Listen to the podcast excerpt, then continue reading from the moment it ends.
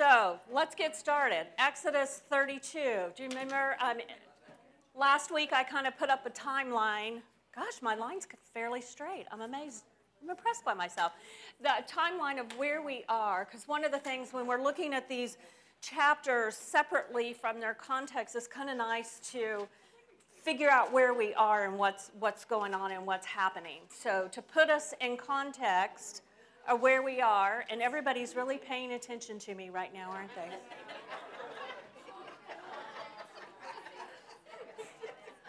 I have such authority.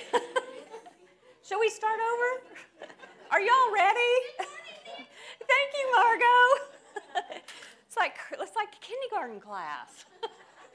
I love you. I hope you all know how much I love you all. How fun it is to come in here every week. It really is. Oh, it, it, you know that we, we call I call it the rack monster. The rack monster about had me this morning. I did not want to get out of bed. It was it had me. It was warm. It was cozy. It was comfortable. I was sleeping good. When that alarm went off, I was like, "You've got to be kidding! Surely I set that wrong, and it's the middle of the night." but it wasn't. I, I needed to get up. Okay, let's just put ourselves in context um, of God's redemptive story because that's something we need. We really always need to see. The Bible, from beginning to end, is His redemptive story, and, it's about Him, and it's about His glory. It's and we are just partakers in His story for His glory. So we had creation. God in the beginning, God created. When after He created Adam and Eve, they made that fateful choice of eating the forbidden fruit, and of course there was the fall. Um, after the fall, life goes on. They begin to populate the earth. The earth gets so corrupt that God regrets He had even created man. All that is left that is righteous is Noah. And so he picks out Noah and saves Noah and his family, destroys the earth by a flood. And then life goes on when Noah makes a covenant with Noah that I'll never destroy the earth by flood again. And as time uh, progresses onward and the earth populates and they continue to worship idols, he one day in Genesis 12 calls out to Abram and says, I, I, want, to, I want you to go where I'm going to tell you to go. I'm going to make a great nation of you. And we know what we learned last week that the irony of that is that Abram didn't even, he was um, 75 years old and he and Sarai were barren. And so they were way past childbearing years, and yet God has made this promise to him. And again, he ratifies the promise with the Abrahamic covenant in Genesis 15. He is the only one that walks between the pieces of the flesh of those animals, signifying, I will do this, and it's on me to do this. And still, Abram does not have a son of his own. Abram and Sarah take things into their own hands and they have um, used Hagar and have Ishmael. But in Genesis 17, which is what we studied last week, we realize that is not the promised son that God had intended. Yes, Ishmael was from his own loins, but he meant to be from his own loins and from Sarai, and that who the covenant would be passed down to would be Isaac. And remember last week, that's where God revealed himself as El Shaddai, the Almighty God, the one who had spoken creation into existence ex nihilo just by his word, could over, override his laws of nature and produce this child when they were way beyond childbearing years. Abram was 100 when Isaac was born, and Sarah was 99. But it is through Isaac that, that um, the covenant will continue, and through his descendants after him. And ultimately, through that covenant, clear back here in Genesis 15, when it says, And you, all the nations of the earth will be blessed, that's going to be through whom? How's that going to happen? Through, through what? Through Jesus Christ. Yeah, through Jesus Christ. How's that going to happen? It's going to be through Jesus Christ that all the nations will be blessed. And through and Jesus is a descendant of Abram, Isaac, and Jacob and David on down the line. And then it was in Genesis 17 that we had God institute the sign of the covenant, the sign of circumcision. And we had a really good discussion about that last week, and I hope that opened a lot of people's understanding more of why circumcision, why, why was this sign given. I thought that was really good to, to revisit that and study. Now, if we go on in the Genesis story to bring us up to where we are now, and, and I'm skipping a lot of details, but you know, everybody knows the story of Joseph, and Joseph getting sold by his brothers into slavery in Egypt. And he ends up, through a series of events, uh, Pharaoh's right hand man during a time of famine. And his brothers eventually come. He reveals himself to his brothers, where he says the famous line, You meant it for evil, but God meant it for good. And actually, that we could have chosen that chapter as a great chapter as well. And then they live there and multiply and prosper, but the Pharaoh dies and years go by, and it is forgotten why they're even there. And because they are multiplying, the Egyptians are afraid of them and, and think they're going to, well, they're just by population going to take us over. So we'll enslave them. And we find them at the opening of Exodus, enslaved and oppressed, and they have been for 400 years, and they cry out to God in their misery. And God hears them and remembers them and remembers the covenant that He had made clear back here in Genesis 15. And if you go back to Genesis 15 and you read it again, He says in Genesis 15, for 400 years you're going to be enslaved. He tells them they're going to be. But at the right time, after the 400 years, He says, okay, I hear you. And He raises up Moses as a deliverer. So, Moses is raised up. Moses, who had been, um, you know, raised by the Pharaoh's daughter, but then when he killed an Egyptian, had gone off into the wilderness 40 years. And so at 40, God here God calls to him. Uh, no, at 80, because he leaves when he's 40, and then when he's 80, God calls him, and he comes back to be the instrument and the leader to deliver these people out of the bondage that they are in. And he does. So what happens? We have the 10 plagues through him confronting Pharaoh each and every week to let my each and not every week each time he went before him let my people go there was there was plague after plague after plague but the final plague which was passover remember passover where they put the blood on the lintel of the door because what was going to happen when the angel of death went through all the firstborn males were going to be killed but if the blood was on the door they would not be so the Israelites had the blood on the door, the angel of death passed by, and their children were spared. But at that point Pharaoh says, Fine, get out, go, take anything you want with you, but, but get out of here. And so they are delivered. They are delivered by God's mighty hand. They do flee, they plunder the Egyptians, they have a lot of their possessions and their gold, and they flee what happens? You all tell me the story from here that brings us to where we are right here. What ends up happening? Do the Egyptians honor their word? No, what do they do? They come after them. And when they come after them, what happens? Yes. God opens up the Red Sea and makes dry land for the Israelites to pass through. And then when the Egyptians come through, he closes it down on them and they drown. So that brings us up to the point where we are in Exodus. Here they are in the wilderness at Mount Sinai. God is going to make a covenant with them, which He does. He does make a covenant with them. He gives the Ten Commandments, He gives the law. Those, all, those things all happen earlier in Exodus. I gave you the chapters in, the, in your little opening comments. And they, what do they do? When He says, when, God's, when Moses reads in the law, how do the people respond? We'll do it. Absolutely. Are they enthusiastic about it? Very, very. I, they mean it. All that the Lord has said, we will do it. And, and what happens when Moses has made this sacrifice? So when they say, when he reads the law and, he's, and they say, yes, we agree, all that the Lord has commanded, we will obey, we will do it. What does Moses do at that point? Do y'all know?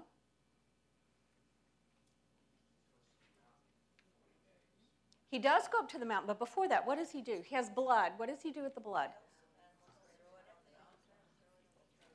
Okay, he threw some on the altar and he threw some on the people, didn't he? What is symbolic of that? I'm throwing some on the altar, I'm throwing some on you. Okay, it's the covenant being ratified. It's, it's the shedding of blood. What's different this time from the Abrahamic covenant, in the Abrahamic covenant, only God is walking between the pieces of the blood with the blood of the animals. This time it's on the people as well. It is an agreement, yes. I will, I will do this. I will obey. And I am pledging by the blood being sprinkled on me that I'm going to keep the covenant and I'm going to obey it. So now it's also on me, not just on God, it's also on me. And we know from the Word of God that God says, You obey this covenant. We know this from Deuteronomy. These are all the blessings I will pour out on you. You do not obey the covenant, and here's all the curses that will be poured out on you. And we see those curses being poured out as they, in their history, continue to disobey. And they are, as, as we get into the prophets, and when we look at a couple of them, and they're taken over by other countries because they refuse to repent and turn and, and worship God. So that's kind of where we are. So here we are at Sinai. And okay, Scott, where's Moses?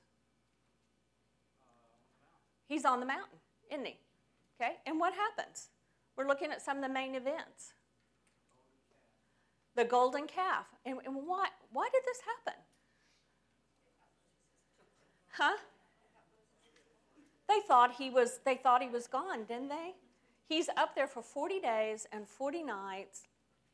And they're like, what's happened to him? Maybe he's he's never coming back. Maybe he's been killed. Maybe, you know, maybe God has consumed him. I don't know what they're thinking, but they they're somewhat panicked that, that he's not there. Yes, Lynn.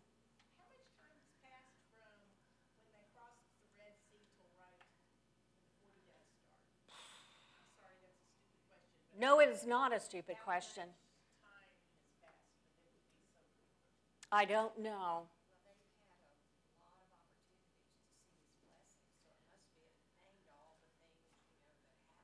Yeah. Right. Right. Can you think of some of the things? I mean, that, can you see when I asked the question, um, what are some of the startling elements of this chapter? What's startling about this? Y'all are talking about it, really. What's Okay, Patty says their trust was in Moses, not in God. They panicked. Okay. Okay. What were some things that happened? You didn't, unless you took the time to go back and read Exodus, but but these are all stories we know. Think back. What are some things that they had seen? I don't know how much time. You know, that would have been a rabbit chase to go on to see if you could kind of figure out. I don't think a long time.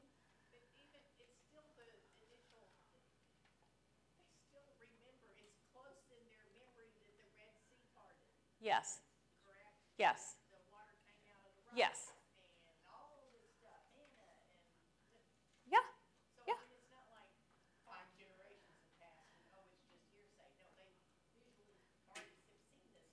These are the same people that have visually witnessed and experienced God's protective hand through the plagues, the Passover, the walking through the Red Sea, the seeing the deliverance of God closing the Red Sea on the Egyptians and protecting them. Experience what you said. God, they had bitter water, or they had they, first they had bitter uh, bitter water, and so God changed it to sweet at Marah, they had the no water situation, and Moses hit the rock, and out of the rock has the, you know, again, totally against the laws of nature, flows fresh water for them to drink. They're hungry. God sends manna. They get tired of manna. God sends quail. Uh, all they have to do is go out in the morning and get it, and in the evening and get the quail. They've been told, they've, they've witnessed all of this. What else have they witnessed? The cloud by day and the pillar of fire by night. Yes, you said something. You were going to say something, Lucia.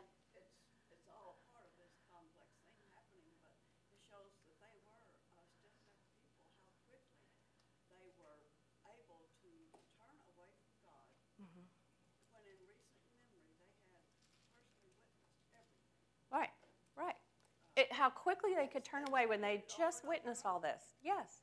Yeah. Lucia, you wanted to say something.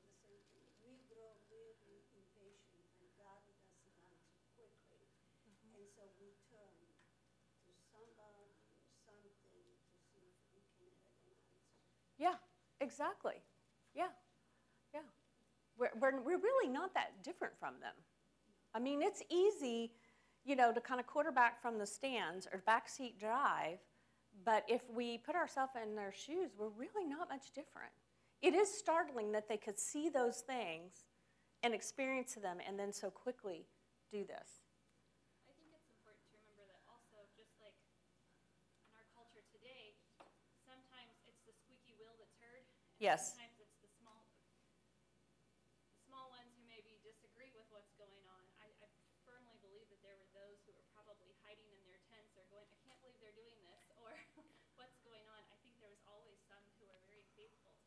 Mhm. But what we hear and what we see is what the overall crowd wanted. Right. I think that's a good point. That's a really good point. Yeah. Yeah. It's kind of like when you get into the prophets and it looks like the entire nation is is um, worshiping idols and being disobedient to God, and yet there's always a remnant uh, who have stayed faithful. There always is. And Nancy, you have to think, and here they are kind of milling around out here in the middle of nowhere. um, Not really knowing what's going on for Uh-huh. sure, not where, you know, they're headed, what's, and Moses, uh, is missing. I mean, you can have a little bit of sympathy for their confusion maybe. I have a lot of sympathy for them, actually. I really do. I'm not. I'm not nearly as I've grown uh, as I've grown in my walk with the Lord, and I see my own failings and the things that I do, which we'll talk about in a minute. Not mine, but just us in general. I'm not going to talk about mine. But, what when we go to one of these application questions, um, I, I, I, I, I'm not going to say I wouldn't do what they did at all. Let, let's look at it. What did they do? They, what did they, imp- Moses, uh, Moses is missing. And so they're a little impatient, they're kind of panicking. And what, what do they, they go to Aaron and what do they ask Aaron to do? They make, make us, make us gods that will do what? Go before them. So, so what did, it's important to ask, what did they think this graven image was going to do for them? Why did they want it?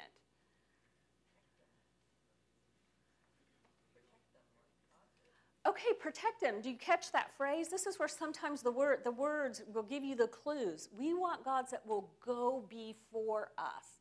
What's the image? If this God's going, these gods are going before us, they're gonna, they're gonna, as you said, they're gonna protect us. What else are they gonna do?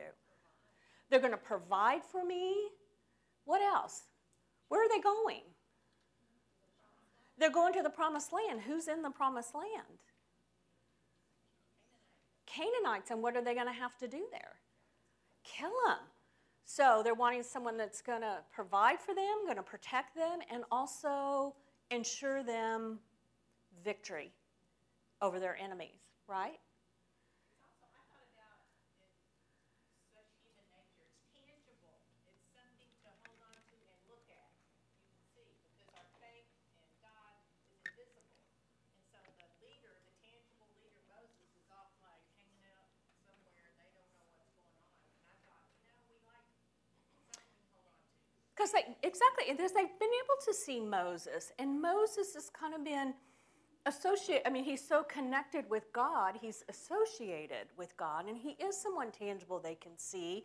Moses is the one who's gone before them, and and he is representative of the fact that they've been provided for, they've been guided, protected, and and they've already had a battle uh, um, against some enemies, and because Mo, they had God had Moses hold his arms up. You remember that story?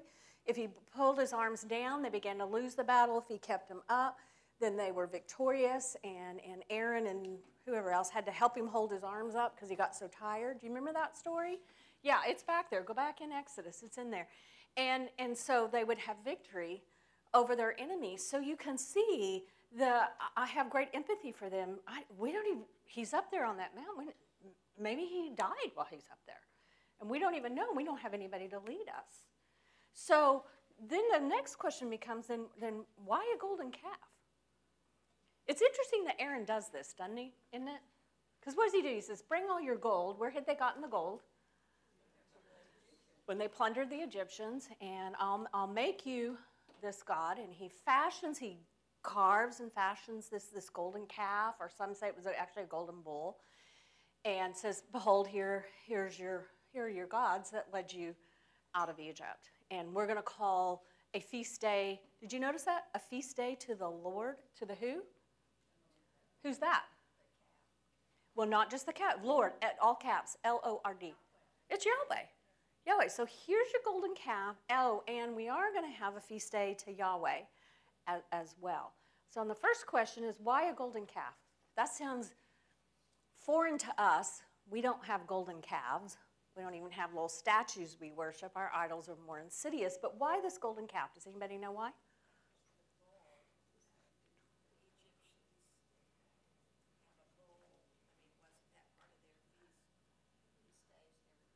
Yeah, the Egyptians worshipped a, a golden calf. I think it, it was Apis or something like that. Yes. Who else worshipped a golden bull or calf? Does anybody know? The Canaanites. Baal. Yeah. So think about think about the Israelites, and we kind of talked about this a little bit um, last week. Was idol worship a foreign thing for them? Not at all. Not at all. There are plenty of references, and we looked at a couple last week. That remember Abraham. Abram himself was a, had been an idol worshiper. Are say that, like your fathers, when they came out with their foreign gods.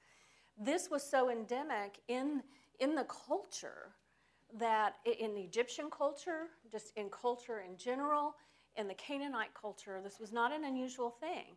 So they had had idols. It doesn't, it doesn't mean they have rejected God. They're just adding to. Does that make sense? Because one of those questions in your homework is, is Are the people looking for a substitute for God? Or are they trying to worship God in an inappropriate way?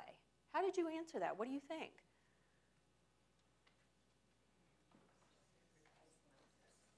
I can't hear you. Louder. Okay, you thought they were replacing Moses. Were they rejecting God or just replacing Moses? Okay, okay. Lana says, I think they were just replacing Moses. Somebody else? What are they doing here? I think there was both, and I think it was kind of inclusive. Like we're going to include all the gods. Like we're going to kind of like we do today. How it all goes to heaven, right? We're all going to get there. It's all going to Yeah. okay. The way we try to kind of. Okay. So you said, I, I don't think they're replacing Yahweh. We're just adding something else. Yeah, I think there was both. Both going on. Okay, you're shaking your head. They never left it. Yeah. No, they never left it. Lucia, what were you going to say? Same thing. They that that yeah, Marilyn. Well, I don't know if it's been mentioned before or not, because I can't hear everybody, but I think some of it was crowd mentality, crowd behavior, or mob behavior. You know, thinking of some of the things we see on TV today. It, like someone had said, it starts out with a few people and squeaky wheel, and then it's like, you know, that everybody's doing that. Well, I don't want to look like I'm a, you know, a racist or whatever, so I'm going to join in the And I think there were some people that probably were just doing I think there was, but I think the important point is what Lucia and, and some of you all in June and you have said. The idolatry had never left them. What this reveals is what was true of their nature, and their nature was to worship idols. They were idol worshippers, they had worship idols, they continue to worship idols. I, I really don't think they suddenly said, Well, we're going to be an atheist and we're going to not believe in Yahweh. I think they still embraced Yahweh, they're just going to add the other idols in. It's, it's what's called a form of syncretism. I'm just going to put them all together, cover my bases so that I'm really sure I have guidance and protection and victory. I, I'm going to put all, all of these in there together. I, I think that what we lose sight of, but we really shouldn't lose sight of, is just how strong idolatry was in the culture and how prevalent it was and how difficult it would have been to have given that up. Does that make sense? Yes, Phoebe. Do you think that they really did not know Yahweh? They had a misconception of who he was because Moses was the one that spoke to God, was in the presence of God, and Moses came back and told them everything. So they really didn't know God. They just whatever Moses told them. And it's like secondhand knowledge. Except that they did see all the miracles. Yeah. Patty's, you're shaking your head no. Well, I mean, they, they did see a lot of stuff, so I would think based on that, they would have some trust in God. Mm-hmm. I think, yeah, Kim. I think too they were scared and confused and they they weren't sure, so they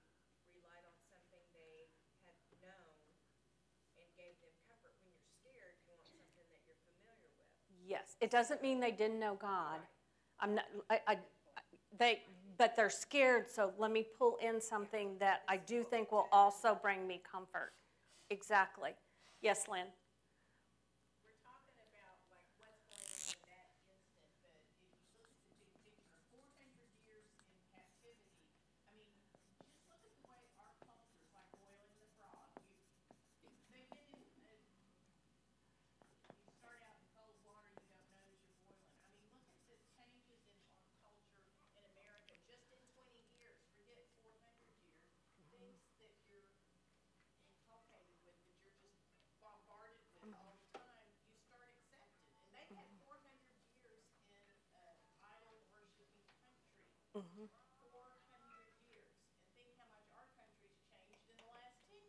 Yes. And how much we accept and don't find as shocking, even fi- from five years. Exactly. Years. Exactly. Yes. Yes. When I ask, go ahead. Did you say something? that to, to kind of sort of cover all bases, or it doesn't seem so bad, it doesn't seem so long, God's still a part of this, but we're, you know, this is something else we want to do. Uh-huh. It's more about what they want. And I don't think anybody's mentioned that, uh, what God said to Moses. He says, I am your God. You will have no other gods before me. Yeah. And so they had the ground rules, but they Yeah. kept wanting to stretch them. Yeah. And, um, Yeah. Because. Exactly, because what, you know, that was just, I mean, we don't really need to discuss it a lot, but that was one of the questions. How many of the commandments did they break that they had just agreed to? You know, they broke several of the, they broke three of the first commandments that they had just agreed to that you said, just like you said. What, what is your name? I haven't met you. Rosemary. The God had clearly set out the ground rules. Here are the ground rules of the covenant, and that is you worship only me, and there is no other God besides me. You don't make an idol. You don't carve a, a, a graven image and hold it up and worship it and sacrifice to it. And yet here they are, that close to the ratifying the covenant, already breaking, completely breaking it. Yes, Tony. Well, I'm thinking a little bit to Mimi's point, really how fortunate we are to have that personal relationship. I mean, I wouldn't say that Yes. they necessarily have a personal relationship where he lives within you Uh-huh. and where you feel you can approach him yourself. You know, how fortunate we are. I think that makes, would make all the difference. Here, you know, when I ask you the question every week, what does this text reveal about God? What does this text reveal about the nature of man? What does this text reveal about the nature of man? What is it about their nature here? We've been talking about it. What is it? They what? Yeah. What? Yeah. That their nature is to be idolaters. Their nature is God designed us to worship something, and we will find something to worship. I'm jumping ahead here and follow me because it's really not our lesson. But those of you all that did covenant a few years ago, you'll follow me here on this one. What what is this incident revealing? And then as you go forward in the Old Testament accounts, what's it revealing? The law cannot change their nature. The law does not give them a new heart.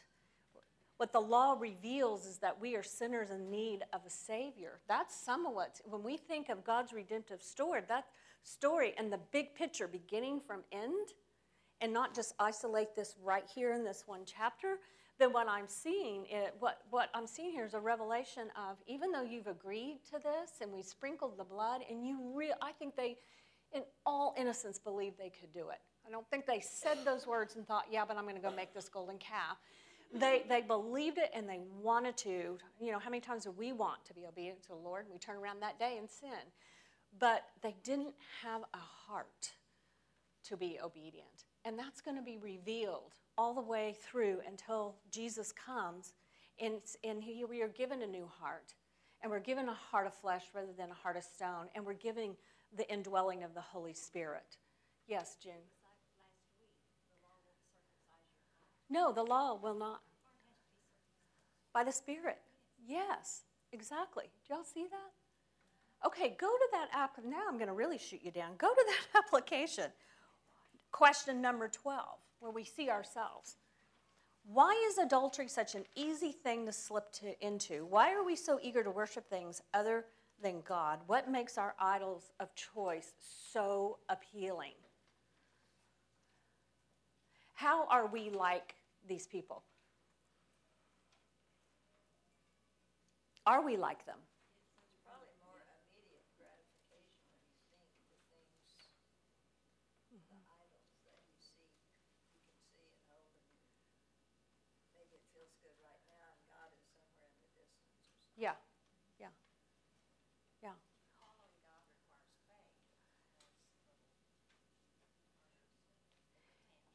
Following, what Tony said is following God requires faith, especially, I'm going to add to that, especially when it seems like He is not present or He is not answering, right?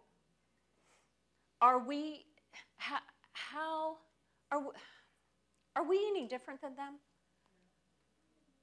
I mean, we- say it's startling that how could they have seen these things and witnessed them and experienced them? But are we really any different?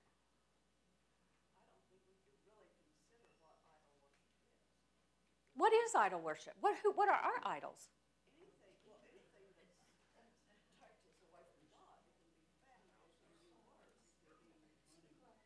Yeah, family, work, money,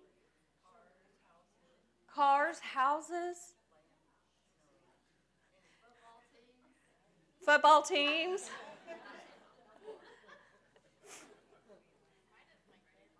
My kids, grandkids. Yeah?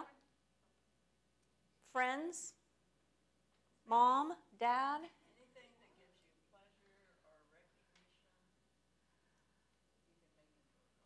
Anything that gives you pleasure or recognition. I'd add some more. I would. I,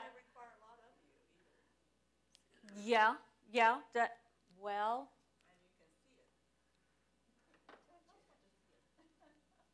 Okay, we can see it, we can touch it. I'm thinking of some other things. Gives me pleasure, gives me recognition.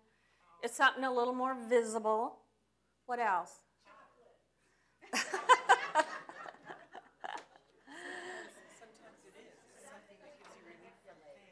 Okay, okay, did you all hear? Okay, this is excellent. Did you hear Brenda? Say it loud, Brenda. I said, Lynn's actually kind of right, because it's something that gives you relief from pain Whatever gives you relief from pain. or discomfort or Mm-hmm, things like that.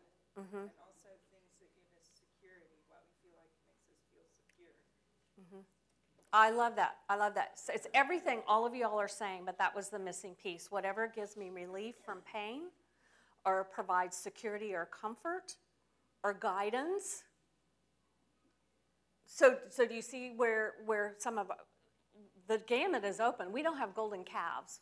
We don't have little, little funny figurines and a, and a shrine in our home, but we have our idols, they're there every day. And I think every person in here, if I went around the room and said, What's your idol? I, I don't have any doubt that everybody in here knows what your idol is. What is it that you run to apart from the Lord when you're in pain, when you're hurting, when you want some sense of identity or uh, relief, wh- whatever it is you're looking for that only Christ can provide for you? And y'all, I'm preaching to the choir right here because I know what my idol is and I know where I run, and it is a continual problem for me.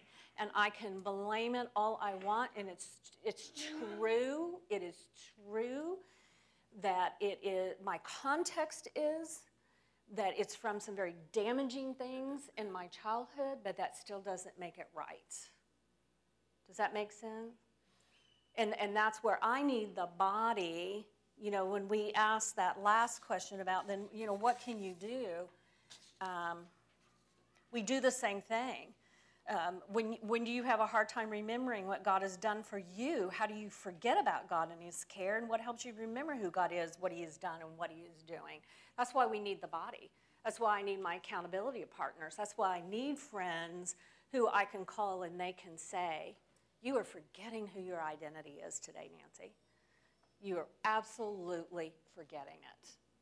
Remember who you are because we're that's where I say we're, we're really not any different than them. We all have the same sinful nature. Yes, Norma. That, you know, it's astounding when you say, you know, grandchildren or children. I mean, that's just like, oh, whoa. But my mind then went to Abraham and Isaac. Why did God say, offer your son? Yeah. That was so strange. It was like, really? That was Yeah. the strangest thing, but because of his great love for his son. So we think, oh, it's okay to have a great love for your, your children, grandchildren. You know, that seems so normal to me. I mean, there's, what, what would be wrong with that? Nothing. Until it gets out of balance. That, that's what I mean. That example kind of makes me go, wow, I don't know. That could be children, grandchildren, I don't know. That, that's, that's interesting. when you said that. It can be anything. I think we have to be careful about putting our faith in a human being, even though, I mean, Moses was in contact with God and, and they could see God's miracles. Still, even Moses, I mean, you can't put in there, it looked a little bit like they put their faith in Moses instead of, instead of God. And, uh, My Sure. mother always said, even people in the church, you know, that you Yeah. really admire, you know, do not put your, because they will fail you. People will always fail you because they're not God. Yes. Okay, let's go ahead, and then we're going to move forward in the story. The bottom line, I think, is obedience. Mm-hmm. And if you are not obedient to God, you're gonna do these other things. Mhm. And you're gonna, if you, if you're not obedient, you're gonna be reprimanded at Right. some point, some way. Or there'll be consequences. There's always forgiveness when, when there's repentance, but it doesn't mean there aren't some consequences for the actions that we take. Okay, let's move on in the story a little bit. So Moses is up on the mountain. What's interesting about all this happening is just as this is happening, Moses is on the mountain getting the instructions for the tabernacle and the priesthood. And then right after this happens, they do build the tabernacle, and in Exodus 40, God, God, um, His glory comes and indwells it. And then, so in the middle of all this, we have this incident, which makes it such a tragic story.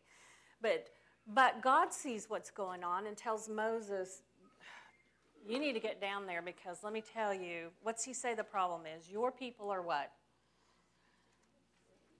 They have corrupted themselves." And what's how is God's state of mind communicated here in the text? He's very angry. He's he yeah, because he has a solution to it. What is what's his solution? We'll just wipe them out, and I'll just start over and make a great nation of you, Moses. Because look what did you notice that switch? Your people, your people, my people. I mean, it's always been my people, and suddenly, because of what they're doing, it's your people. This is where it's important when you're doing those observations. Pay attention to those little, those little words and how the switch comes, because you get an idea of what's happening in, in God's mind. Um, and he, he's just so angry. I just, I want to consume him. How, how does Moses respond? What do we see Moses do?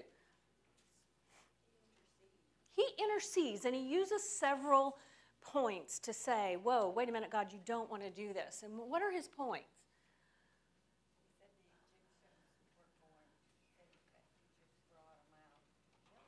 Yeah, God, now think about this. You are Yahweh, God Almighty, Elohim, and you're gonna, and you brought him out. Do you remember you brought him out by your mighty hand, and in front of the Egyptians, you did all these incredible, mighty things, and then you're just gonna wipe him out here? What do you think the Egyptians are gonna say?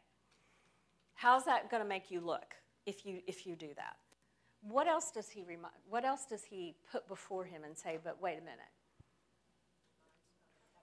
He reminds them of the covenant that he had made, the covenant to Abram, Ham, Isaac, and Jacob, although it says here Israel. Jacob's name was later changed to Israel. Remember the covenant that you made, that binding covenant that you as God would never break. And you promised to do this through these people. So remember these things. And as a result, because Moses puts this before him, what does God do? He relents. He relents and he does not bring the disaster upon him. So the question becomes, does Moses change God's mind? There's a I asked I asked Ryan to stay in the class today to help address this. I can do it, but he'll do it better than me. Does anybody struggle with that? You do? Okay. Anybody struggle with that? Just, you certainly wonder about it because what it, I gave you some other scriptures, and sorry about that little mistake. Thank you, Alex, for emailing me and saying uh, you got this verse in here twice. What do we know about God? Does what do the scriptures say? He doesn't what? I don't. I don't change. You know what I say I'm going to do. I'm going to do. Yeah.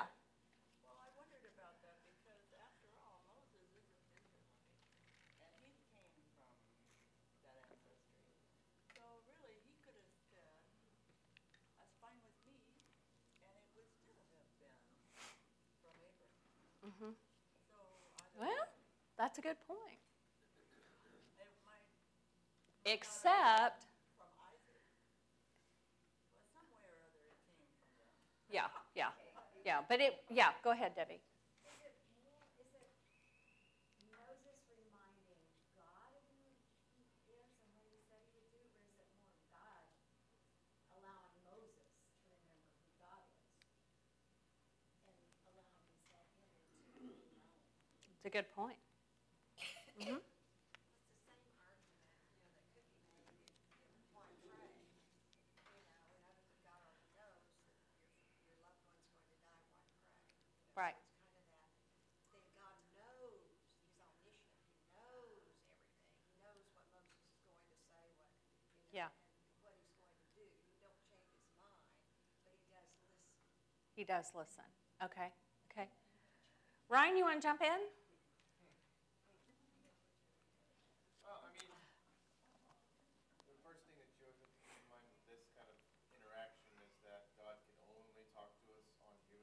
that's what's like the, the anthropomorphisms and what's that other word? The one where you were giving well, human I, feelings. I describe it as like the good kind of condescension. Yes. Like I talk down to my kid all the time because he's four. And uh-huh. I'm not belittling him. I'm not saying he's less than a person. I'm just saying I can't talk to you like I talk to Nancy Freed. So yeah.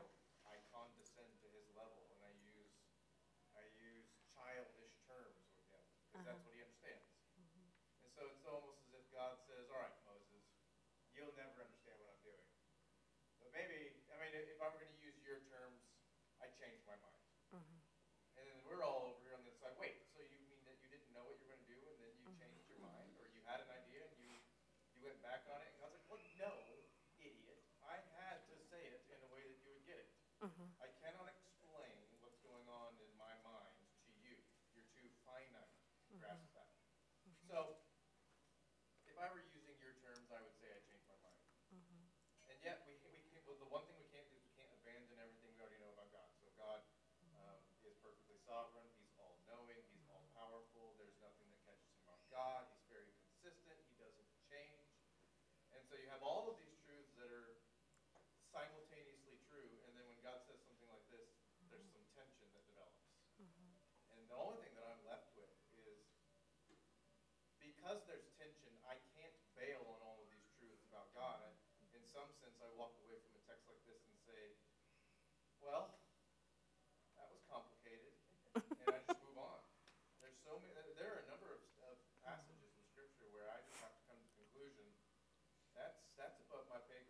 And so God's having a moment with Moses, and I would I would venture to bet that Moses understood what God was saying better than we did. I mean, you spend mm-hmm.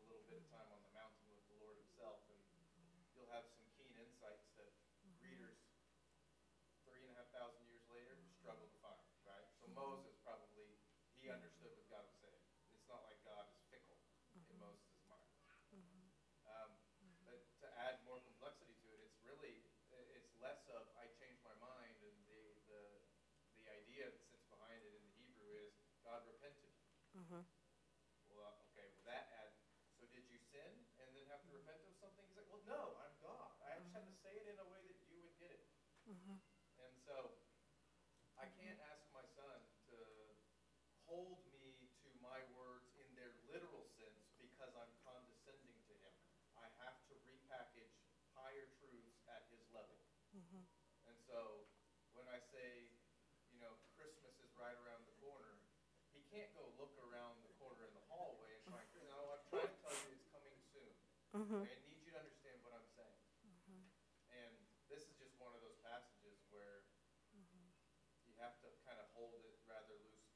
Loosely Mhm. and let God say what he says and then let everything else about him that's always true remain true.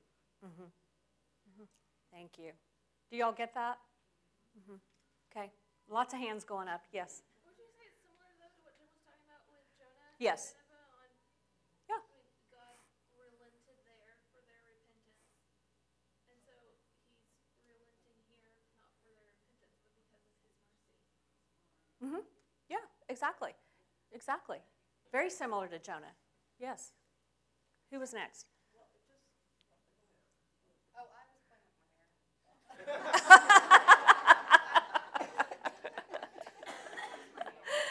Phyllis.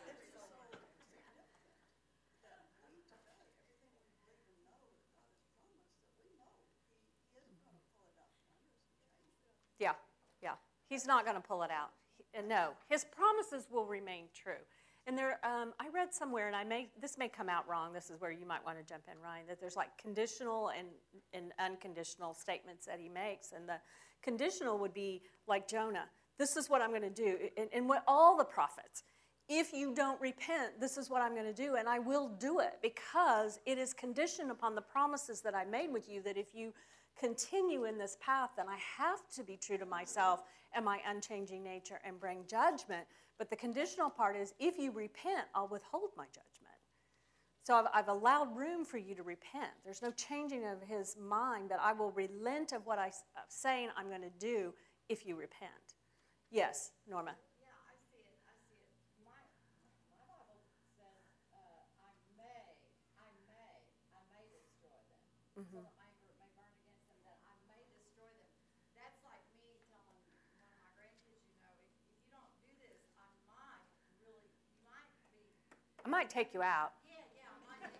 Yeah, so I see him as just kind of threatening to do that, and then when Moses intercedes, he kind of like that too, and he says, Yeah. oh, okay, you know, I'm, I'm, yeah, it Yeah. kind of relented. But, but Yeah. I don't- I don't see that as I'm gonna do it and then I'm not gonna.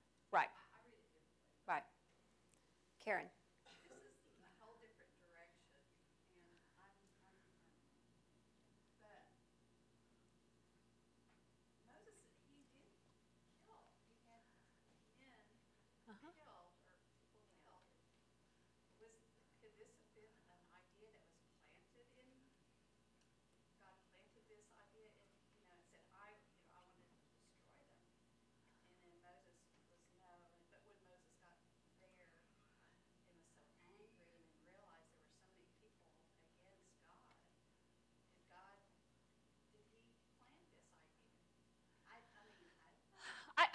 well, I think that's I think that's kind of focusing on the minors to miss the, the big picture. And, and but that's me. yeah, no.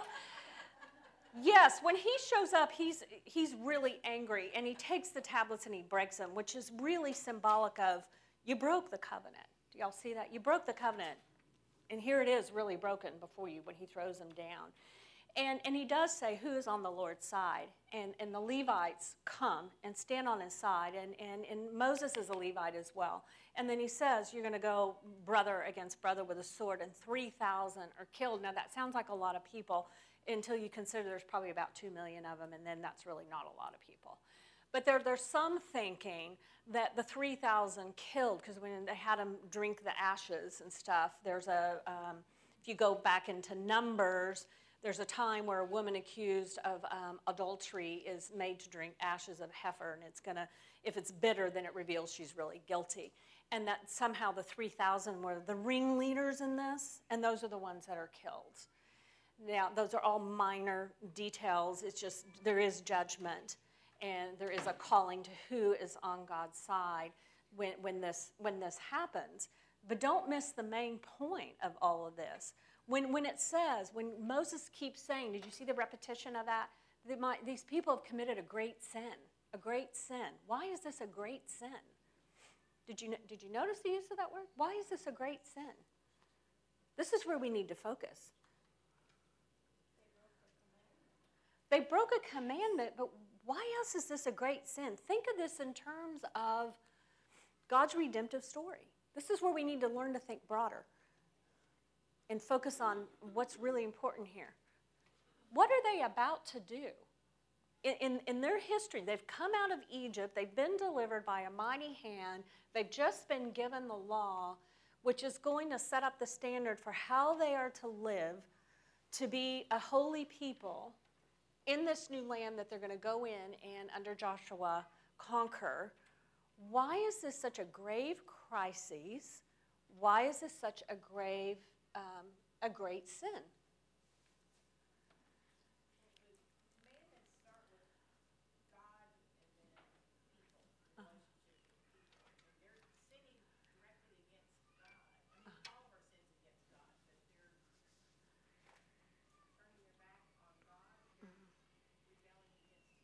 Mm-hmm. I thought it was interesting, they were even giving the calf credit for bringing them out. They were even given the calf credit, yes. For, and made an altar to it. And, and we can debate what all was going on there, the amount of revelry, and was there sexual orgy going on or not. But they, what they were doing was very evil. They are a covenant community, you all. Think of this. They are a covenant community. And it is through this, they are now a nation where once they had not been. And it is through this nation and this covenant community that a new redemptive thing is about to happen. And that is that they're to go into the land and conquer it. And why are they going? They're going into the land because God promised it. But why are they going to be there? What is Israel to be? Israel is a kingdom of priests, it is a light to the nations.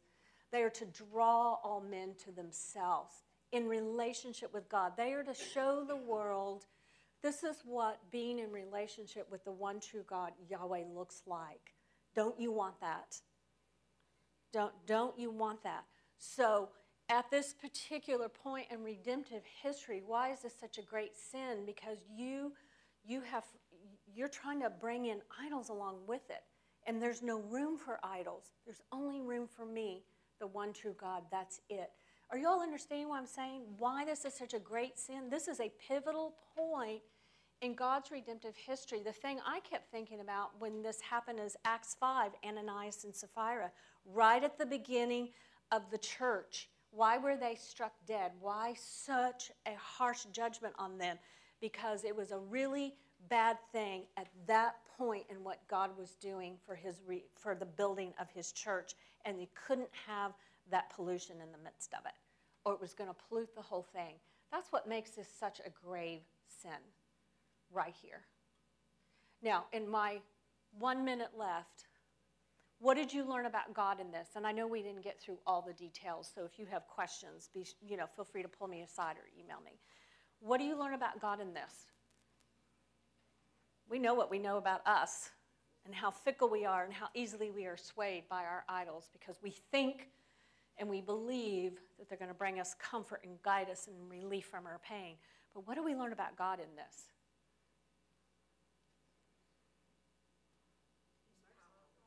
He's powerful, he's merciful, he's jealous in a good way, isn't he? I think that's what Jim is going to deal with is the jealousy of God. Is what he told me. He gets angry. Why is he angry though? Because what? Well, holy, but what? Combine anger and jealousy. Because he wants us. Because it's like it's like a mother bear that's been ripped of her cubs. You took my cubs, and I and I'm. Any you mothers in here, or maybe there's dads do it too. Do something to my cub, and I will go crazy. You know what I mean? I will lose all sanity in protecting my cub or my grand cubs because I got those now. Yeah. Somebody said merciful. What do you see about God in this situation? When he said, I'll just, uh, in his anger, I'll just, my wrath, I'll just, I'll just consume them and start over. Could he have done that? He had the capability of doing it, didn't he? But he didn't. What does that show you about him? What does it show you about him that he, he had the capability? It was certainly within his power to do that, even though he couldn't go against who he was and that he made this promise to them clear back in the Abrahamic covenant, what does it show you about him? And I may have to tell you, may I'll. Is it a soft heart or is it, I'm thinking of another word. He is faithful. Write that down. What this story, what this account really reveals is the faithfulness of God. That regardless of what man does, I am going to fulfill my redemptive plan, and it will not change. And you know what? It is not dependent on you. It is not dependent on them or anything redeeming in them. It is only upon me and my mercy and my graciousness that I will that I have made this promise. I am bringing a Messiah further down the road, and I will stay faithful to that. That's what this shows is the faithfulness of God. And then it's that's why we go back to it's God's redemptive story. If it were dependent upon us, it never would have happened. Do y'all see that? So we can we can take it to the bank when we are feeling that urge. And again, I'm speaking to the choir because I'll feel it later today. I can just tell you that urge to go to my idol that really the one that is faithful is him not not my idol. Not the not those things that i think are going to relieve my anxiety and my pain. He is the one. He is the one that will remain faithful because i can see it played out in his word. Questions comments? Okay. Yes yes sir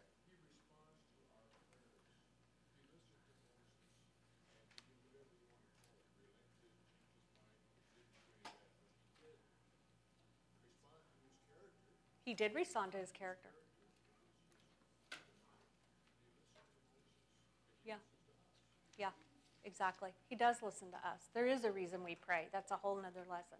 There is a reason we pray because he does listen. And, and, and because. Our prayers, the way we, the way we talk, the way, the way we talk. He, he answers his prayer, his prayers the way he wants. According to his character. According, yeah, according to his character. Which is better than what we would have ever asked for. Right, Tammy? Good point. Okay. Okay, let's take a short break. Good morning, and uh, obviously, since the fact that you are watching this, I am not with you. I am uh, actually up in Kansas City this morning um, with the, uh, the pastors as well as the elders from Eagle Heights Baptist Church. Uh, Brent, um, who's the lead minister there, uh, very graciously invited me to come up and uh, attend a conference on, on the church and what it means to be a faithful church on mission up at Midwestern uh, Baptist Theological, and uh, uh, I graciously accepted his gracious offer. And so we're going to be spending some time uh, today. And I don't, I'm not their teacher today. I'm just someone that's uh, here to go along with, um, uh, with them and to, to study and to learn about what it means to be part of the, the church leadership. And so do we definitely covet your prayers. Uh, we did a podcast uh, a while back, a couple of podcasts actually. One of them that I thoroughly enjoyed was sitting down with a number of our ministers and having a conversation about what, uh, what we believe about other churches in town. And uh, it received a lot of hits. A lot of people were interested in, I think, what we were going to say. And we didn't try to provide some kind of uh, um, crazy, uh, provocative title that would somehow get a lot of people to come along uh, and take a look at it and then really not say anything. That's not what we wanted to do. But we also don't have any desire to, uh, to to speak overly critical of anyone, um, uh, but the but the real truth is, and Brent actually in the Eagle Heights team, uh, they share this passion that we have um, to love God with all of our heart, with all of our soul, with all of our mind, and with all of our strength to um, uh, accomplish the mission that Jesus Christ has given us. And so, when we have an opportunity to consider um, all the different church options that people have here in Stillwater, it's good for us to, to speak honestly and truthfully in accordance with what God's Word says. Um, our culture loves to, as we're going to learn in our text today, um, they love to be seduced into worshiping other things, and God does not take that kindly. And so, when as church leaders we see that happening, um, we need to be able to speak out against it no matter where it's found. And uh, when we uh, begin to perceive that there be uh, there might be some churches that are definitely not preaching the full counsel of truth. Um, it's, it's, I think, important for us to at least speak up and say something. Paul sure didn't mind speaking the truth about some concerns that he had about different individuals and, uh, and, and, leaders within, uh, within the church. When the Apostle Paul says in Acts chapter 20 that among your own, se- or 24, um, from among your own selves, Acts 20, sorry. Uh, from among your own selves, men will come up and uh, like, like wolves in sheep clothing. He is speaking about uh, the deception that can exist in the church. And so, um, Eagle Heights is one of those churches that we love, that we uh, consider there to be a close bond, uh, a love for God, um, a love for His mission, and a love for His purpose.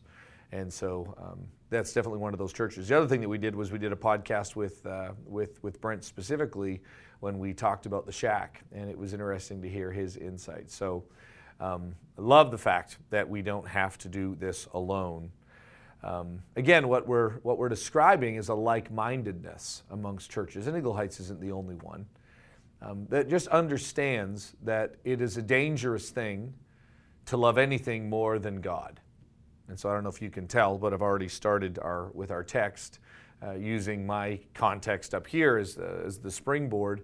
What, what, what Brent and his leadership and what uh, we experience here at Sunnybrook is this passion and this devotion for not ourselves, not trying to make our church grow, as we sang yesterday, um, or two days ago actually. Um, yesterday as I record this, but two days ago as you watch this, uh, that there is a not to us mentality uh, that should exist. That all glory go to God, um, all honor go to Him, all praise go to Him, and uh, we cannot allow anything, even good things, to come up and to uh, to challenge the, the primacy, the, the centrality, and the importance of God being at the very center. My dad has lots of things to say to me about life, and one of the things that he would tell me as, as, a, as a young boy and as a man growing up and uh, beginning to experience uh, relationships with young women, uh, my dad would actually say to me, Son, be very careful, uh, do not marry a jealous woman. And I don't know how much he's speaking from experience. I remember him telling me that a number of times. Do not marry a jealous woman. And uh, God graciously allowed me to marry one of the least jealous people I've ever met, my wife. Uh, my wife uh, has a, an incredibly um, deep sense of who she is in God, not that she doesn't have her own insecurities in a way, um, but I'm absolutely amazed at uh, her ability to stand strong in who she is. And I always pray and hope that she is kind of have that has that in Christ, that it's not based upon her own achievements or her own self ability, but that she has um, a self awareness and a, a, self even appreciation um, as being the woman that God has made her. And so we've never had this issue. We've never had anything come up where, where jealousy is uh, at, at, at the core of it, at least not on her end. I myself, on the other hand, um, even though my dad warned me not to marry a jealous person, maybe he should have been talking to Andrea. It really hasn't been like a, a cornerstone or a, a major uh, mark upon our marriage, but there have been a number of times where, um, where jealousy was a big part of, uh, of how I looked at our relationship. Now, I didn't do it at first because at first I, I, knew how much Andrea absolutely, and by the way, she hates it when I do this, but I, I need to use illustrations from, from real life.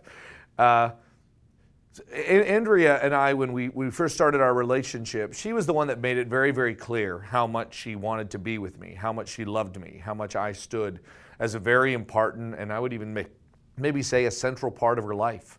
Um, we spent a lot of time together. And when that was going on, when I could just sense and tell that she loved me and that she cared for me and she loved no one else like me, um, then it was, uh, it was a good feeling.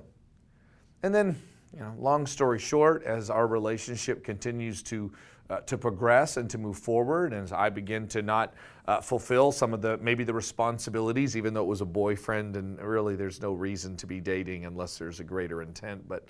That's beside the point. I just remember at the sense of, uh, or feeling, feeling the sense that somehow, like my primary place in her life was beginning to shift And it wasn't like she was taking that primary place that I wanted and she was giving it to God or she was giving it to her homework or she was giving it to her parents or to her sisters. No, she was giving it to her friends, she was giving it to herself, and it began to make me very unsettled. And when jealousy begins to develop inside of, of, of us, then there can become some rather destructive uh, habits or tendencies. Um, I didn't respond in that jealousy by pointing out to her maybe the importance of her to kind of put me back on the throne in her life. In, instead, I began to, um, to try to manipulate her so that somehow I could win that primary place again. I began to express my love for her and my appreciation for her. Um, I, I began to challenge some of her attitudes and some of her behaviors. And like a young woman and a young man can do, um, we all of a sudden found ourselves um, fighting and arguing. Uh, it wasn't always about um, the jealousy that I was feeling inside of me. Um, it was her wanting to express her own independence and maybe some, uh, some freedom that she wanted that uh, she hadn't experienced in the last, say, year and a half while we were dating. And by the way, she had every right to do that. There was no ring on our finger. But I could just remember feeling like somehow I had lost control. And the only way to get that back um, as a finite, limited, and broken human being is through manipulation, is through somehow uh, playing the pity card. You don't love me like you used to, you don't care for me. And interestingly enough, that insecurity did not win her back to me, but if anything, made her wonder why am I with this guy? That's how human jealousy uh, uh, happens. That's how, it, that's how it's expressed. Now, it's very interesting that when we look at the different attributes of God, um, there are many that we are to emulate. God is forgiving and we should be forgiving. God is loving and we should be loving. God um, is merciful and we should be merciful. All of these are attributes that God has, that God exhibits. What about jealousy? Should we, should we be jealous like God? As you probably know, God is definitely a jealous God. In Exodus chapter 34, you actually see that phrase come up. Um, he actually points out in Exodus chapter 34, verse 14 You shall worship no other God, for the Lord, whose name is jealous, there's an interesting phrase, whose name in jealous is a jealous God. And so when I begin to look at that jealousy, it's, it's very easy for us. We do this with anger, do we not? That God is a, a, God that has this righteous indignation. And so then you and I begin to hold on to that righteous indignation and we, we then express it as something that maybe we should have. That we need to be able to express our anger and to be angry, even though the Bible actually tells us to rid ourselves of all anger and malice um, to forgive one another as Jesus Christ has, for, as God has forgiven us in Christ. Um, the book of James actually tells us that man's anger does not bring about God's righteousness, but we look at these attributes of God, particularly his anger, and we think, I should be able to exhibit that same anger. Why can't I do that with jealousy? Why can't I um, let, us move the ball forward. Let's say I now, as a, as a husband with a ring on my finger, now look at my wife and say, I cannot believe that she is um, not giving me the attention that I deserve. She's not putting me in my in a kind of in a primary place in her life, and I'm going to begin to ex, uh, kind of exhibit. I'm going to begin to hold on to a lot of these attitudes and these behaviors that come from this because I have every right to be jealous. Well, the problem is is that much like with every single attribute, there is a, um, there is a brokenness within us. And especially, let's just call them more of the, um, the, the, the, the, difficult, uh, maybe they're all difficult. I don't know if love is that easy um, to exhibit always in a pure form. I know a lot of bad things that have been done in the name of love, claiming that they're loving, and they don't seem to be. It's amazing how much of our lives actually revolves around the insecurity that we feel. God is a jealous God. His name is jealous. And that's what we actually see in Exodus 32. Um, if you have your Bibles, and Nancy's already walked through with this to you, um, you begin to see in verse 1 And when the people saw that Moses delayed coming down from the mountain, the people gathered themselves together with Aaron, and they said to him, Up! Come on, let's, let's do this. Let's get on our feet. Make us gods who will go out before us. As for Moses, the man who brought us out of the land of Egypt, think about that. As for Moses, the man who brought us up out of the land of Egypt, there is already something that is fundamentally broken in um, the Israelites' understanding of what happened. If we, if we go all the way back to Exodus 3, which I think is just a very important text for you to know, which is the burning bush encounter, God makes it very clear that He is the one. Um, if you go back to Exodus 3, it, it basically says, um, um, I, I'm going to set my people free, for I indeed have seen the misery of my people, and I am coming down to rescue them. So now go. So we, we, we talk about this a lot. I mean, I seem like I bring this up a lot. That the, the paradigm of the call on Moses' life to go and to lead the people up out of Egypt, I talked about this two days ago in, in my sermon on, on Sunday that I don't know exactly um, what could have possibly happened if Moses had said no. But I do know the people were coming out. So Moses isn't the one that brought them out. The text actually says, For I myself have seen their misery, and I am going to bring them out. And Moses, I'm going to use you as the vehicle, but I am the one who's going to do it. But notice what happens when people begin to look at things from a mere human perspective, forgetting, forsaking, forfeiting. Um, the, the kind of the greater truth behind it is that it is not Moses that led them out. It is not Moses that parted the Red Sea. It is not Moses that defeated the, the, the, the Egyptians. It's not Moses that killed all the firstborn. It's not Moses that was able to do these things.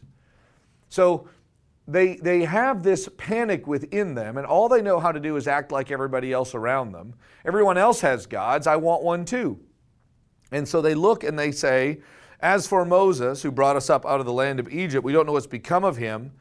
And then Aaron knows exactly what to do because this, this response that we have to do what we possibly can to find something to fit that hole in the middle of us, that, that fear in the middle of us, that there is something greater than us that we must submit to, that we must serve, that we must um, try to control and manipulate for our benefit um, gets filled rather quickly, and that vacuum gets filled by Aaron saying, "Listen, yeah, here's exactly what I'm going to do. I'm going to um, to make you uh, uh, uh, make you gods."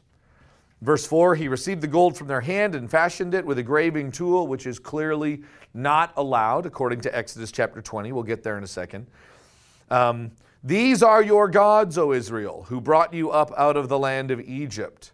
And then when when Aaron saw this, he built an altar before it, and Aaron proclaimed and said, Tomorrow there shall be a feast to, and look at the text, look at that L O R D, all in caps. That's Yahweh's name.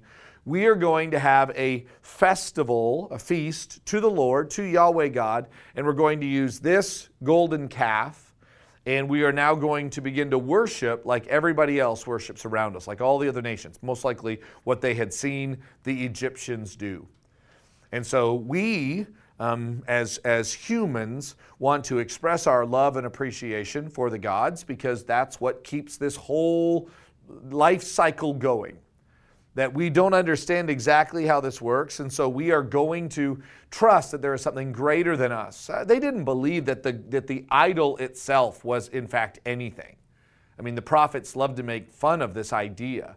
Um, Isaiah the prophet makes fun of the idea that how how do you know what part of a, of a, of a timber, of a, of a beam, to, to carve up and to make the idol, and then the, the kind that you will actually use uh, from that same beam to make the fire to offer up some kind of a sacrifice? Like, how do you know what, what part is the God and what part is that? When there is a, a misunderstanding of who actually God is, then that then leads us into false ideas about worship.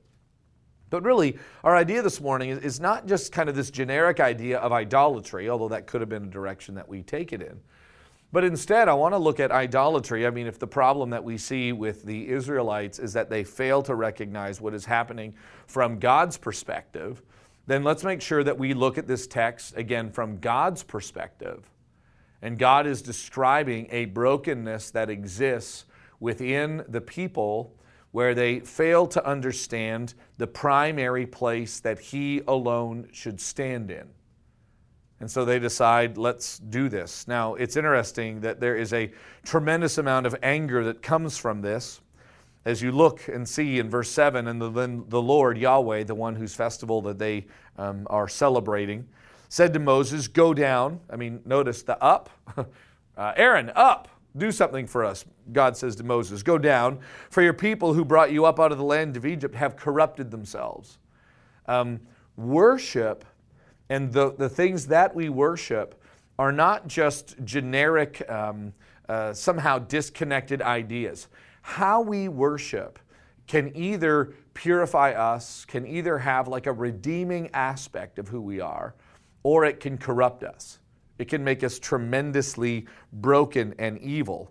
So he says here, uh, I want you to go down because I want you to see how the people have corrupted themselves. They have turned aside quickly out of the way that I have commanded them. They have made for themselves a golden calf and have worshipped it, worshipped it, and sacrificed to it, and said, These are your gods, O Israel, who brought you up out of the land of Egypt. And then the Lord said to Moses, I have seen this people, and behold, it is a stiff necked people, um, meaning that they don't want to turn. They're stiff necked. They don't want to admit um, of the, their, their brokenness. They don't want to, to be a people that want to turn or return to the Lord. It's a stiff necked people. Now, therefore, let me alone, that my wrath may burn against them, that I may consume them, in order that I might make a great nation of you. But Moses implored the Lord and said, O Yahweh, why does your wrath burn hot against your people? Now, that's an interesting question, although the answer has already been given. The reason why my, my anger burns red hot against my people is because they are quick to forget me. So, one of the things, going back to our uh, beginning question, is that is it wrong for us to show a kind of jealousy that God shows? Well, well, first let's look at some of the things that God has already said about his jealousy. And so, if you have your Bible, some texts that you can definitely look at. If you go back and you look at Exodus chapter 20, um, the, the Decalogue, the, the great 10 uh, laws, are actually stated twice in the Bible. Uh, they are found in Exodus chapter 20, and then they are repeated um, in Deuteronomy chapter 5. So when the people gather before God and they are given the Ten Commandments, um, and they have a covenant at Mount Sinai, uh, the Ten Commandments are given. And they are not all the law that, that, that God reveals to Moses, but they really do stand as a way of, of kind of marking, of setting up exactly God's, God's plan and purpose for his people. And I want to go back and look at just kind of the beginning of this because, much like if you think about the meta narrative, the, that God creates and that there is a brokenness and then God redeems and then ultimately restores, the reason why we have to go back to the very beginning, because if you jump halfway through, if you begin to talk about redemption, what do we need to be redeemed from? Oh, the fall. Well, what did we fall from? We, from, from, uh, we fell from an intentional design in place that God made us. So, the same thing with the Ten Commandments. It's good for us to stop and to recognize God is not building um, um, uh, a, a, legal code for them to follow, for them to recognize and see His holiness, and then in some ways begin to respond to God for the words um, of, that Moses gives, as described in Deuteronomy chapter 33, verse 11, that the words that, God, that Moses gave them on that day were not too difficult for them.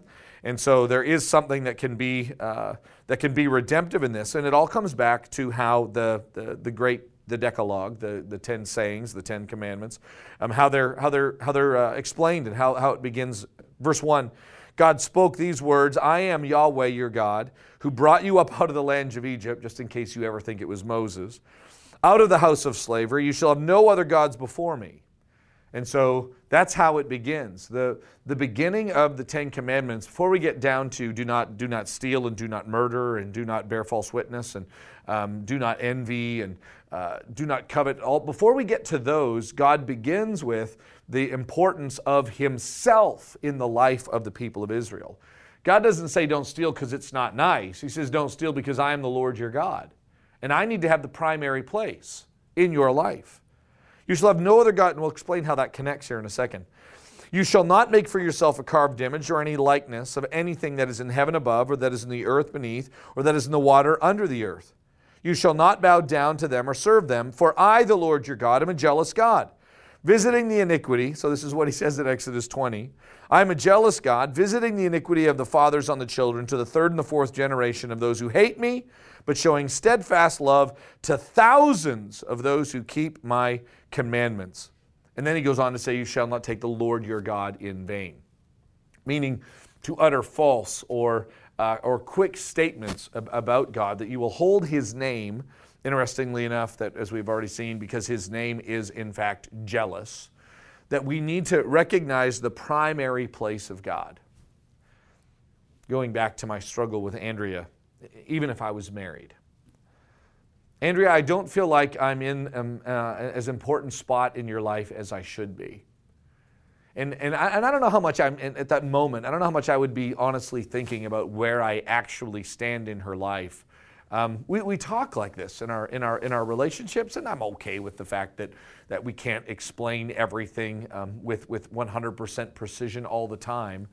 But we do in our weddings. We talk about how, how I love you and I am devoted to you, and, and, and there's no one else like you, and no one can satisfy me. And we watch movies about you complete me and you make me want to be a better man. Well, that's actually a pretty good one. My wife does that too. But Think about that statement from that, from that, from that movie um, where I think it was Tom Cruise that made that statement as he looks at this young woman. And we look at this and we just consider this to be one of the great lines of love and devotion.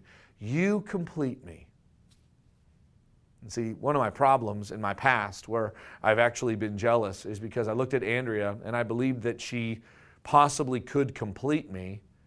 And when she wasn't giving me the attention that I felt like I deserved, and I'm sure all my friends thought I deserved, I, I, was actually getting increasingly frustrated because I had hoped and believed, because I had watched a crazy movie, that Andrea could complete me. And when that, when that attention that I thought I deserved and that I should be at the center, when that wasn't there, then I felt like I was being robbed of something. That's what jealousy feels like. It feels like something that you had and something that you deserved was being robbed from you. And, and by the way, that's probably what it is. And so we need to go back to this question as we deal with God's jealousy and Jim's jealousy. We have to go back and we'll begin with Jim.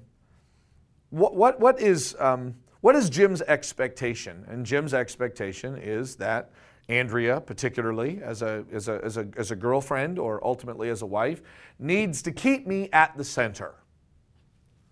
What, what is that when you have something other than God at the center? That truly is idolatry. That's why, and, and I, I think it's important for us to talk about this, but I want you to think outside of the boyfriend, girlfriend, and should we date scenario. But think about it. One of the problems that I had with that was I was probably 18 years old at the time. Andrea was 16 years old at the time. And we're acting as though we've got this great covenant relationship when literally all we have is, hey, do you want to go out with me? There really is no formal binding covenant. I mean, there shouldn't be. And, and yet we're acting like there is. I think it's good for us to remember that. That to try to hold on to someone or to something that doesn't have a, a covenant binding them together, that it will only lead to fighting and arguing and manipulation and breakups. We had two. But God, who is a jealous God, so unlike Jim, who doesn't even have the right to demand Andrea's loyalty, is now acting jealous and has to manipulate. That's not God. God actually is the one who has bound himself to Israel, has made a covenant with their forefathers, Abraham, Isaac, and Jacob, who covenantally was faithful to that and brought them up out of the land of Egypt. He is now taking them to the land that he covenant with, uh, covenanted with Abraham and his descendants. And God rightly has every right and expectation to this people. I mean, it wasn't the gods of Egypt that led them out, it was Him. Actually, interestingly enough, there are no other gods to even vie with the primal place of God in Israel's life, or anybody's life for that matter. And so here is God in this place, not wrongly, but actually rightly.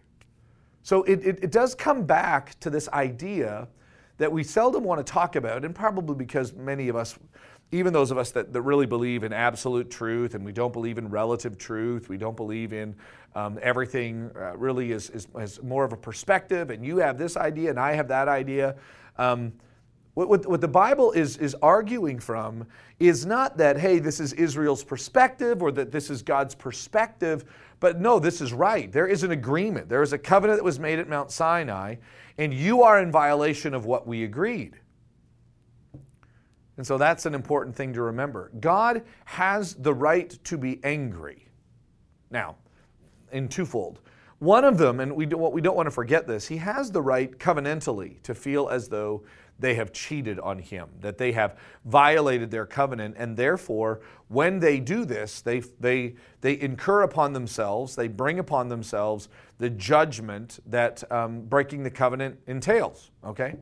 Um, now, but on the other side of that, it's also good for us to recognize that God is not just speaking covenantally, but could also actually just speak, um, say, ontologically, or that God could actually describe this in terms of his primacy in all of the universe. I am the one, Genesis 1, that spoke the world into existence. I am the one that made man in my own image. I am the one that everyone has rebelled from, even outside of like the covenant that I make at Mount Sinai or the covenant that I made with Abraham going back to our meta narrative, going back to the very beginning, we have been made in the image of God, that indelible mark that has been placed upon us, not knowing exactly how to define it. We, we, we have a design, and when we begin to worship something other than the only one that truly deserves our worship, we're not just fighting against a covenant agreement, but we're fighting against our design. And not only that, we're fighting against the ultimate design of the universe is that everything is either in the whole universe creator or created. And as we talked about last week in this class, the creator created distinction separates absolutely everything. Now, there is just one that is creator, God, and then everything else kind of fits under that category. And so, when everything else fails to recognize the rightful place of it, even before it finds covenant, this, this, this incredible covenant that God offers to His creation. I mean, there is something wrong. See, the truth is, um, when Andrea broke up with me, even though I thought I was going to die, I didn't die. Um, even though I felt like I would never be complete, I really would have been complete. We all know that. I mean, I was 18 years old. And I was living under this crazy assumption that somehow I would never find love again. And by the way, um, our song together was The Search is Over by Survivor. Remember the Eye of the Tiger? The search is over. I found the one that completes me. like at that time, I, I literally thought I was going to die. And that's just foolish. Um, and by the way, even today, um, whatever I put in place, and let's, let's do good things. Um, you've heard me talk about this. Should something happen to Andrea, oh, I would be, I would be, um, you, you guys always tell me I would be lost without her. I get what you're saying, but I really wouldn't be. Like I would, uh, I'd probably still breathe and I could probably still eat. I mean, it might take me a while to gain my appetite back. And there would be a period of grieving. But the truth is, like Andrea um, isn't and shouldn't be the center of my life. So when, when I go back and I look at this, I begin to see that she, even though my covenant wife, the covenant that I actually made to Andrea is not, I will love you above all else. I will serve you above all else. And there's nothing else in the universe that stands greater than you, Andrea Johnson, at that time Slater. Now, our conversation is like, I, I covenant myself to you. Um, I, I will put no other woman, no other person, not even our wonderful children, not my father and my mother. For this reason, God has a, a, man to leave his father and mother and cleave to his wife. And so I agreed covenantally to forsake all others for her sake. That's the covenant relationship that God has ordained and instituted for, for there to be this, this great place of allegiance. Why? Because he knows how broken I am. He knows how selfish I am. He knows how easy it is for me to put other things ahead of her, which hurt her, and then that hurts the children. And as I hurt her and I hurt the children, I hurt myself and I hurt society. And so God says, This is what marriage needs to be. But there's a covenant greater than marriage. And the covenant greater than marriage recognizes that God stands in the primal place. See, this Sunday I'm going to be preaching from the book of Hosea. Um, the, I don't know if you noticed the title in the message, but it's How to Cope with a Terrible Marriage. And, and, and what we actually see is that God looks at the, the relationship that we have, and He uses this analogy quite a bit throughout the, uh, throughout the Bible. He describes um, the, the marriage that He has with His people.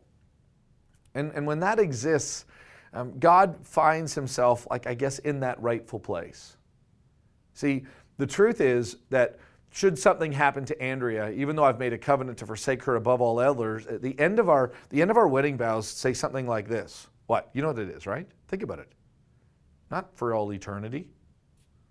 Um, Andrea and I laugh about the fact, and she's probably a little more excited than I am, that when we get to heaven, there will be no marriage. Jesus said that. You know that. That when I get to heaven, and I'm now in the full presence of my designer, of my creator, of my Redeemer, of my Restorer. Um, it's not that Andrea won't have um, an important part in my life. I, I, I still think there's going to be something very special that we will always have, that we will always remember. But we're no longer married. Why? Because we'll be like the angels in heaven, Jesus says, neither being married or given in marriage. And the reason why is, is because God truly is at the center, that my, uh, my broken state has been now fully glorified and so now all of a sudden, instead of the kind of manipulation and exploitation that can happen where the covenant of marriage then binds us together and protects us from the brokenness that exists in the world, that now we can experience this oneness with God and God is at the center. See, if something happens to Andrea, I go on. But if something were to ever happen to God, everything stops.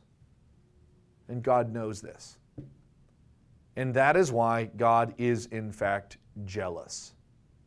That God is, in fact, the one that can look down upon Egypt, uh, or sorry, on the, on the Israelites after they have left Egypt, and he can hear what they're saying, right? Notice how well in the text it recites what God says and what, what was or said earlier, right? You can't flee the presence of God. And here they are, forgetting that God is one that brought them out. They attribute it to Moses. And now they want these gods to go before them because they need something. And they take God, who is the one alone to be in that rightful place, and they replace him with just a carven image. Um, the, the, God has no form. God has no uh, uh, no attribute that we can then put it into stone or into wood or we can't we can't have anything like that. Why? Because that's not the nature of who god is. And so anything that we make think about this anything that we make or that exists is in fact created. And god is not.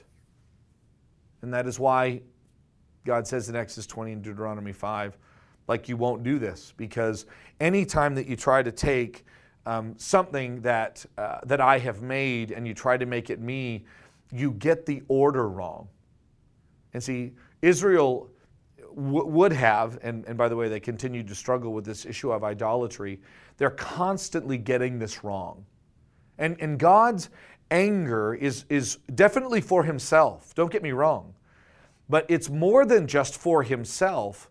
His anger and his righteous indignation, his wrath, is for the importance of himself. And when the people don't see that, what they're going to do is self destruct. And God is trying to point that out to them. And how does that come out? That comes out in his jealousy. So then let me ask you this question Is it wrong to me to be jealous? Well, the Bible actually teaches that it's not wrong for us to be jealous if we're jealous of the things that matter the most. Or if we're jealous in the appropriate way, for example, if I were to find out that Andrea was spending time with someone, too much time with someone, if she was beginning to express some of her covenantal promises to someone other than me, I think I have a right to be jealous. But that jealousy needs to be rooted in the fact that what Andrea is doing is wrong. It's wrong, it's sinful. It is wrong for her to do this. It, it, violates not just Jim Johnson, who is the most important person in the world to her, but no, ultimately this covenant relationship that God has ha- that God has with her. That my, my indignation is not just that I have been violated, but that what Andrea is doing is fundamentally wrong to the one that made her.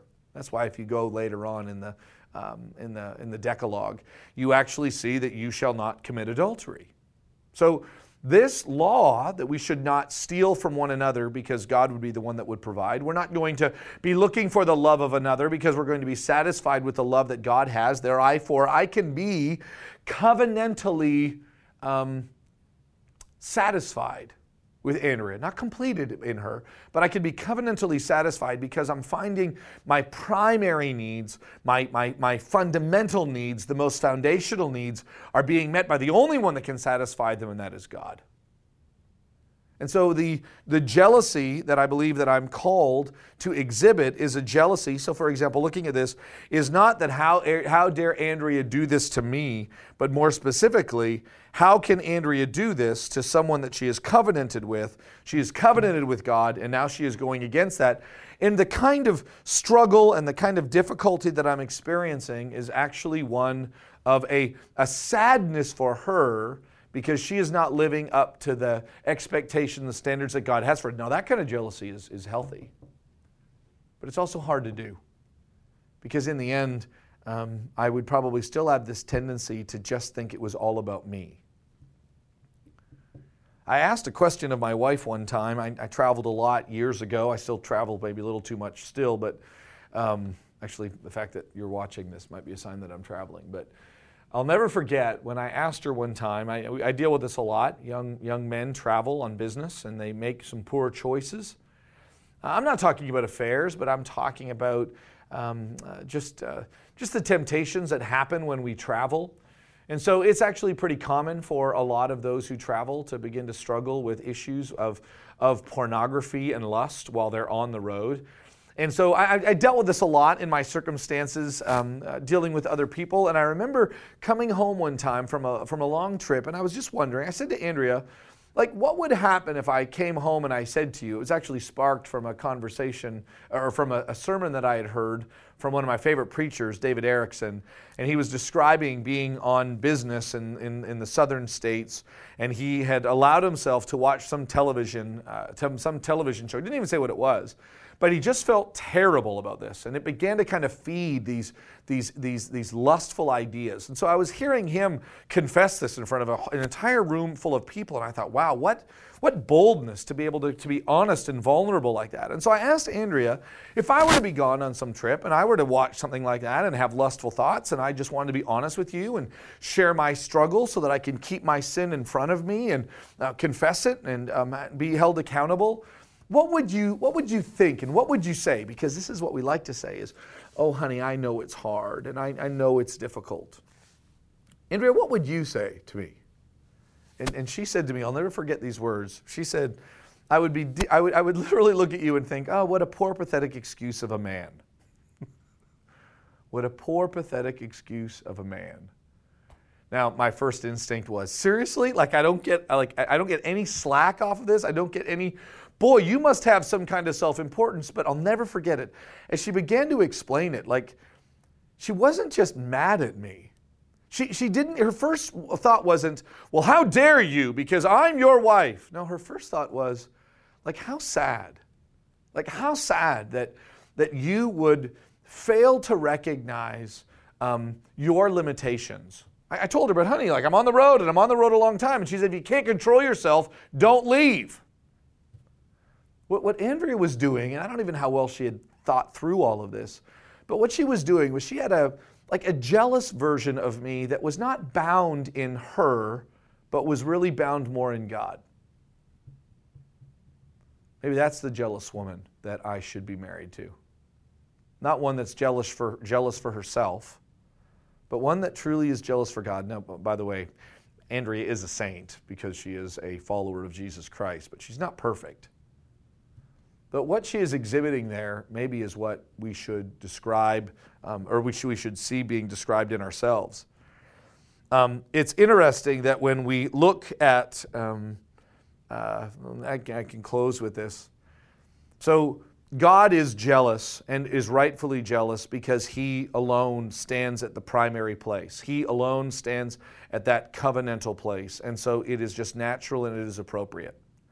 When we begin to be jealous, it can be very destructive. And the reason why is because in our broken state, and not being in anyone's primary place, but at best secondary or tertiary places, that it can lead us to become manipulative and exploitive of those around us. But as, um, as we can actually see, and I actually, uh, interestingly enough, I don't need Andrea to give me this example. But um, in the Exodus, through material, Exodus 32 material, do you see how it ends? So Moses begs God not to do anything, and God says, Okay, I won't do anything. Um, and I want you to take a look at verse 15. Moses turned and went down the mountain with the two tablets, the testimony that he had. Verse 16, the tablets were the work of God, the writing with the hand of God engraved on tablets. When Joshua heard the noise, so he was kind of with Moses halfway up the mountain. When Joshua uh, heard the noise of the people, they shouted, he said, There's the noise of war in the camp, which is an interesting statement because there was. But it really wasn't war. It was a festival to other gods, which sounds like war in the, in the, in the, in the mind and in the heart of God. But he said, It's not the sound of shouting for victory or the sound uh, or the cry of defeat, but the sound of singing that I hear. And as soon as he came near the camp and saw the calf and the dancing, Moses' anger burned hot. He threw down the tablets in his hand at the foot of the mountain. He took the calf that had been made and burned it with fire to the ground and ground it into powder and scattered it. And then Moses said to Aaron, What is this? Uh, what did this people do to you to have you brought such great sin upon them? Aaron then gives this really terrible excuse. And then when Moses had seen that the people had broken loose, verse, 20, verse 26, Moses stood at the gate of the camp and said, Who is on the Lord's side? Come to me. And the sons of Levi, if you ever wonder, like, where, where why, why are um, the, the Levites the priests? This is the story that develops this. The Levites gather around them, and he said to them, Thus said the Lord God of Israel, Put your sword on each side, or on, on uh, put your sword on your side, each of you, and go to and fro from the gate to gate throughout the camp, and each of you kill his brother and companion and his neighbor. And the sons of Levi did according to the word of Moses. And that day, 3,000 men of the people fell. And Moses said, Today you have been ordained for the service of the Lord, each one of you at the cost of his son and of his brother, that he might bestow a blessing upon you this day. Wow. What the Levites exhibited is what I saw in my wife, which was a jealousy that existed not for her and for the Levites, not for them, but actually for God. See, that kind of jealousy is good. Now, I still think we need to be careful because, much like anger, when it burns up inside of us, um, being broken people and not being already fully glorified, um, it, can, it can go to some pretty destructive and terrible places. But the kind of jealousy that we see first begins with God, and even in the midst of his jealousy, notice how in this text he relents. He is slow to anger, he is abounding in love, his steadfast, his hesed. And then we see the Levites standing up and and having that kind of that kind of jealousy that um, that I, I cannot believe that people are treating God this way. You know, it's interesting. I hear a lot of offense uh, being talked about. Oh, I'm so offended that he said that. Oh, I'm so offended that they are or are not standing for the national anthem. I can't believe that so and so said. I'm just so offended. And actually, what we see, and I don't hear a lot about this, is there is a lot of offense that happens that doesn't seem to get any kind of response from you and I. And that is when God is mistreated or is. Um, is spoken against, is blasphemed, when God is not properly worshiped. You and I seem to walk through that like it's no big deal. Now, listen, be very careful strapping a sword to your side and going from gate to gate and killing brothers and sons and neighbors and anyone who opposes. That's, that's not the same context that we have been given. But if there's one thing that we can learn from this Exodus 32 text, is not only that God is jealous and that God will, in fact, um, bring about the, uh, the righteous judgment upon those, but that it is appropriate for us to kind of recognize where we stand in our relationship with God, and then to passionately, cautiously, humbly have the same kind of uh, jealousy that God has. Jealousy for ourselves is a dangerous and even a sinful thing. But jealousy of God and who He is and what He has done, the primary place, think through some of your relationships. Like, are you jealous for God with your spouse? Not for you, for God. For your children. Are you jealous for God's sake for your children? Are you jealous for God's sake with your extended family? Are you jealous for God's sake for your neighbor? Are you jealous for God's sake at all that God does not receive? He's being robbed. And does that bother you at all? There's a lot of talk that we have right now of social injustice. But let's be honest the greatest injustice that continues to go on is not that somehow you and I, as important as we are, are being mistreated, but that God, the one who is worthy of all honor and praise, is not being treated the way he deserves. Hope that this has been um, a challenge and a blessing to you. I pray that you find your rightful place in God's purposes, that you see His image in you and in those around you, and that you find that as humans made in the image of God, being remade in the image of Christ, that you find your rightful place in God's plan, but the rightful place of those of us made, created in God's image. Never supersede, never rise above the image of God Himself. Love you guys and we will see you most likely Wednesday night, if not before.